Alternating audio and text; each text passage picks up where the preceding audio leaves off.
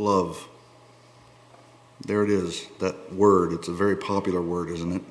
So many meanings, so many feelings attached to it, so many definitions, so many experiences. We think we know what it means, but honestly, it's, it's been distorted, misrepresented, misunderstood, misused so much that perhaps we've lost sight of its real meaning. Poets, philosophers, songwriters, filmmakers, painters, dancers, businessmen, scientists, congressmen, everybody's tried to express its meaning. Some get close, others are way off. Some refuse to accept where it comes from, still others act like they don't need it, while others try to convince us that it's just a basic function of the brain. John Lennon said it's all we need. Pat Benatar said it's a battlefield, and Sinatra, for all you old people out there, said it's a many splendored thing, whatever that means. To be honest, we've all thrown the word around in some glib reference to ice cream or a football team as if the word is interchangeable between products and people. And I'm not trying to knock that. It's just that sometimes I really want to know what a word means. It kind of helps in conversations and human communication. But this word, huh?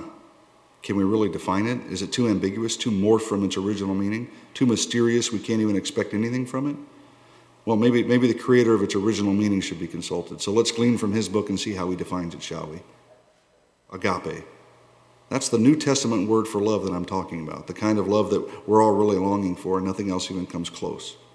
This is the kind of love, when demonstrated properly, changes everything. It's an active and unconditional love. It's a kind of love that says, I'll never think of myself first. Everything I do is for someone else. It's a kind of love that says, I'll be rejected so you can be accepted. I'll be humiliated so you can be lifted up. It's a kind of love that says, I'll sit this one out for the good of the team. I'll move to the back so my friend can move up front. It's a rare love that proves its merit by action. The kind that wakes up every morning and asks, How can I outserve everyone around me today? The kind of love that when there's only three tickets to a U2 concert and four people want to go, your friend says he'll catch them the next time they're in town. It's a motivational love that says, Don't worry because I got your back. You can do all things with me on your side. It's the kind of love that says, I'm with you always. I'll provide for you. I'll sit with you beside still waters and I'll go before you in battle. It whispers, I forgive you, and it shouts, I'm your best friend. It leads you to truth. It steers you from harm. It's the kind of love that can't be earned, that can't be bought, that won't leave you, that won't forsake you, and that won't misjudge you. It's a rare kind of love that will tackle you to the ground so you won't fall off a cliff. This is the kind of love that's better than life, it's stronger than death. It's patient, it's kind. It always protects, trusts, hopes, and perseveres. Agape love is unmerited. It's unmovable, it's unshakable, it's undeniable, indestructible, secure, sensitive, and straightforward. It's the kind of love that builds up, it seeks the lost, it befriends enemies, it corrects, it guides, it comforts, it reassures. In the simplest of terms and maybe most complete definition, it's a kind of love that says, I'll die so you can live.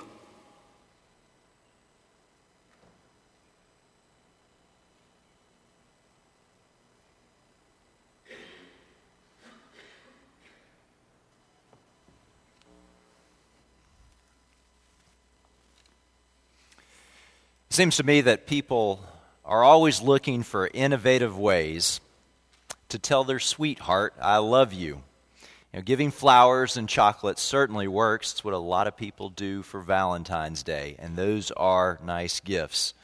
But doing something unexpected, something out of the ordinary, like spending a day together without checking your phone, or writing a love letter by hand, or cooking a romantic meal, can be an even more powerful way of communicating one's love for another person.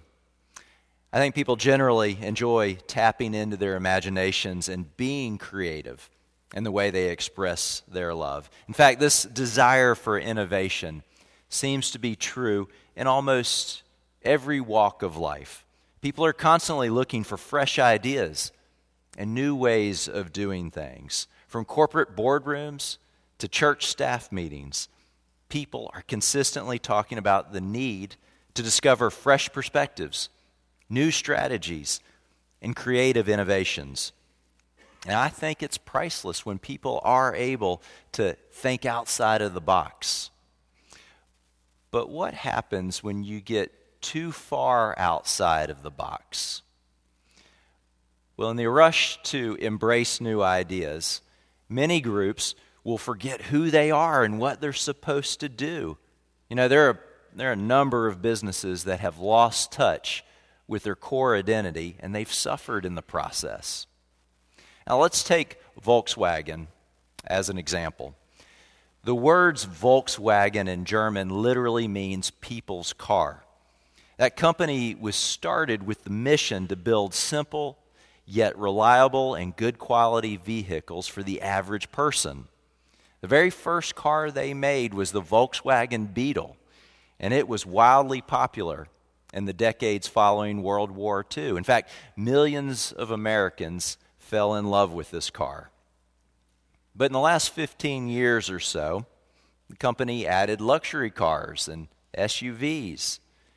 They also dealt with a, a big scandal related to diesel emissions. And they stopped making the beloved Volkswagen Beetle, or as we say, punch buggy in my house. No punchbacks today, okay?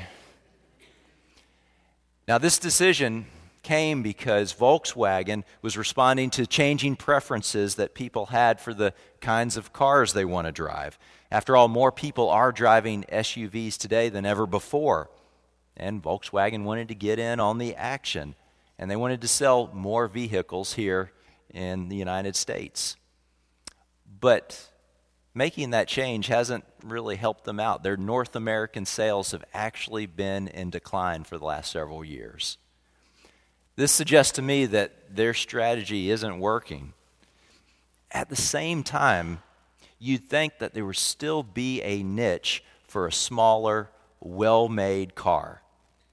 And there is. And you know who's filling that niche? It's BMW. They're the makers of the Mini Cooper. Now, what's the lesson here? Well, it's important to think outside the box.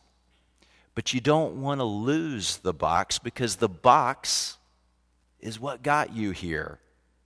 In other words, organizations need to identify what they do best and then let that guide their decisions. This pertains to our conversation about love because love is one of the core commitments of following Jesus Christ. In the Gospel of John, chapter 13, Jesus says, By this, everyone will know that you are my disciples, if you love one another. Now, the church certainly needs innovative ideas and new ways of connecting with people, but we also need to stay true to our core commitment to love. Jesus wants us to be known by our love. This is what we need to do extremely well. Now, the first letter of John makes it clear that loving one another should be one of our core qualities. And we see this love in what Jesus did when he laid down his life for us. And we put these words into action when we lay down our lives for one another, as it says in verse 16. Now, the sacrificial love of Jesus is more than just a nice idea, it's intended to be a pattern of behavior that is seen in the way that we treat other people.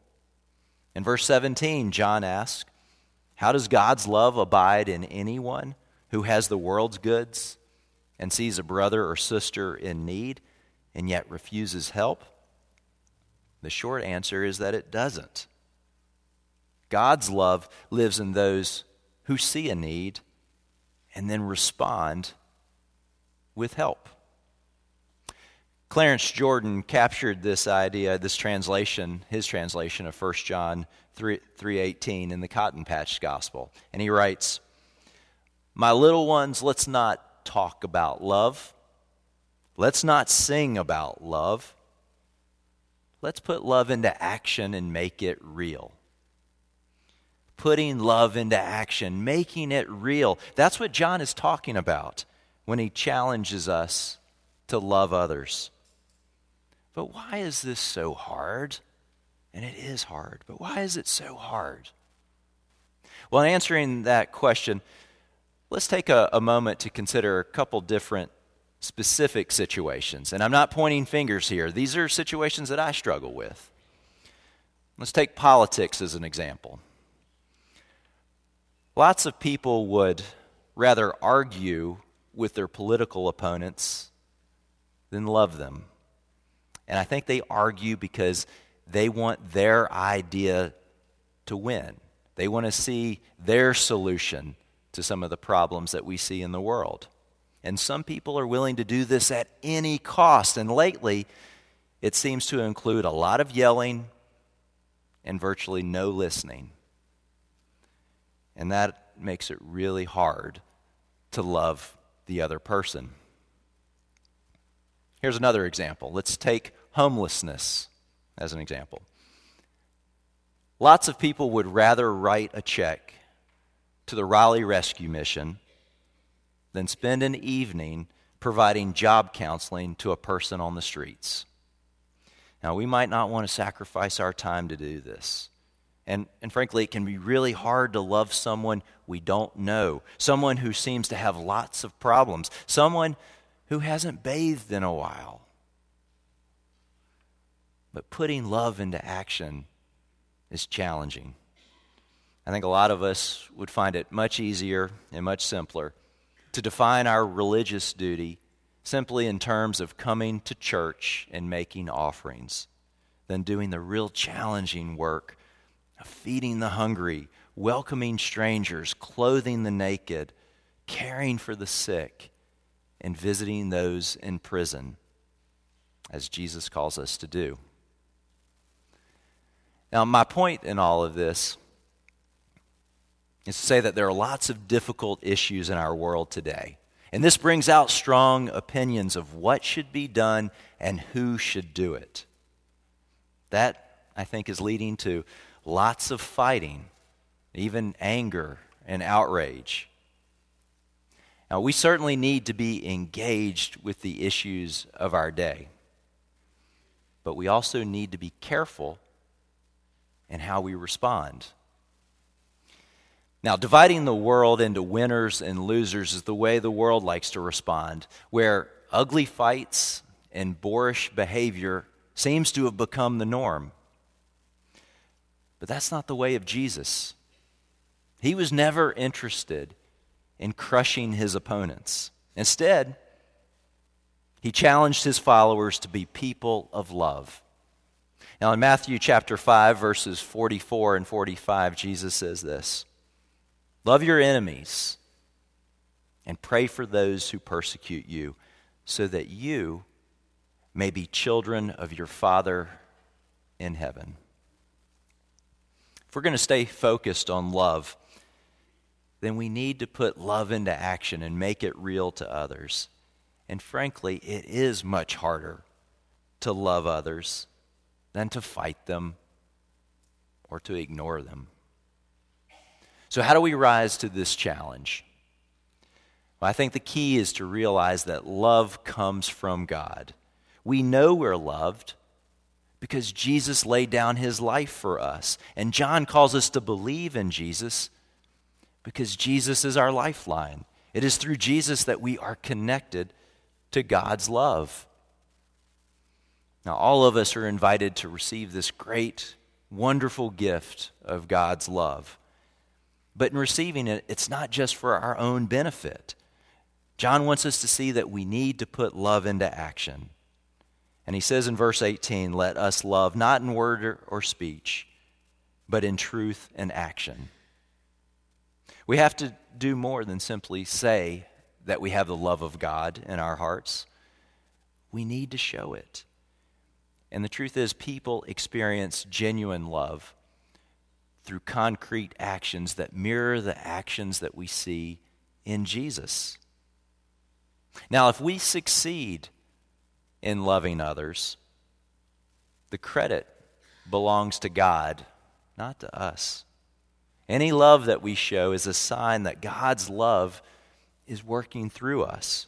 But for this to happen, we have to be committed to putting love into action.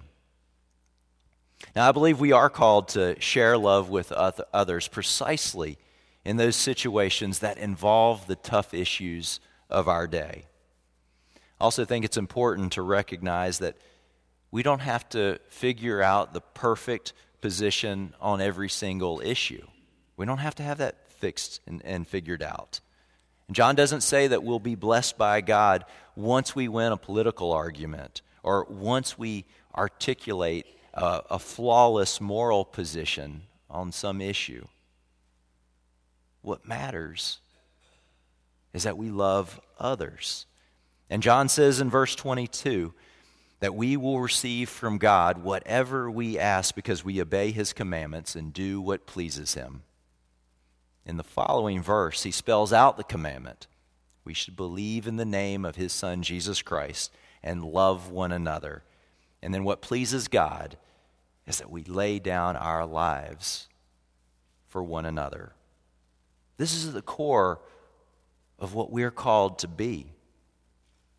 Now, we are doing something right when we love others, and I believe the world is in desperate need for a church that puts love into action and makes it real. And there are people right around us and who are searching for a community that practices what it preaches.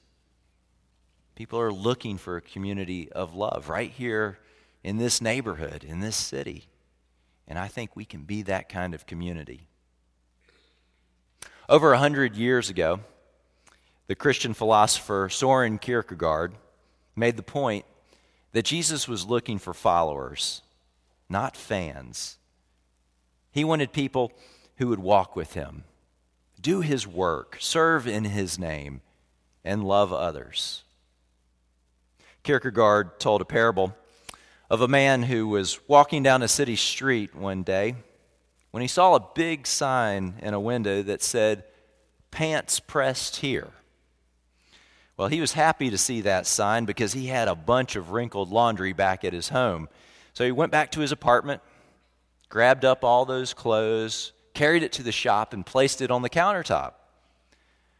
Well, the shopkeeper had a strange look on his face, and he wanted to know what this man was doing. And the man said, I brought my clothes here to be pressed, just like it says on your sign. And then the shop, shopkeeper said, Oh, you've got the wrong idea here. We don't actually press pants here. We're in the business of making signs.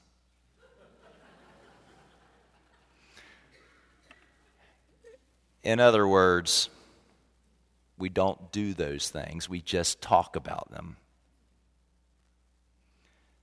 This is the kind of thing that hurts the witness of the church. We need to be sure that we do more than just talk about God's love. We need to put love into action and make it real to others. This is what Jesus wants us to do we can put love into action by helping those right around us, right in this, this church community, right in this neighborhood. We can put love into action by focusing on activities that really show the love of God to people who feel unloved or who feel unlovable. We can put love into action by sacrificing our time, our talents, and our money for the good of others. Love is one of the greatest gifts that we can offer the world around us, and it is at the core of who we are called to be as followers of Jesus Christ. Now, in our church tagline, we advertise that we are a church that seeks to love God, love people, and live the gospel. And it's critical that this be more than words. So let's be sure we practice God's love, that we share love with others. My hope and my prayer for us is that we will be known in this community for our love. Love should be at the core of who we are. And I hope we will never, ever lose sight of this. Would you pray with me? Oh God, thank you for reminding us today of what really matters that we ought to live as people of love. Forgive us, though, for those times when we have failed to love others. We pray that you would transform our hearts and help us embrace opportunities this week to share your love with our families, with our coworkers, our neighbors, and all the other people who come into our lives. Help us to never lose sight of the importance of love and its role in the way that we live. It is in the name of Jesus we pray. Amen. In just a moment, we'll sing our hymn of response. It's printed in your bulletin. During this time, I'll be here at the front of the sanctuary to receive anyone who would like to come forward. This is a time for prayer, it's a time to receive folks for church membership. And also, if you are feeling the call into discipleship, I invite you to come and, and share that good news with our church family. Again, I'll be here at the front to meet any who come forward. Let's stand now and sing together our hymn of response.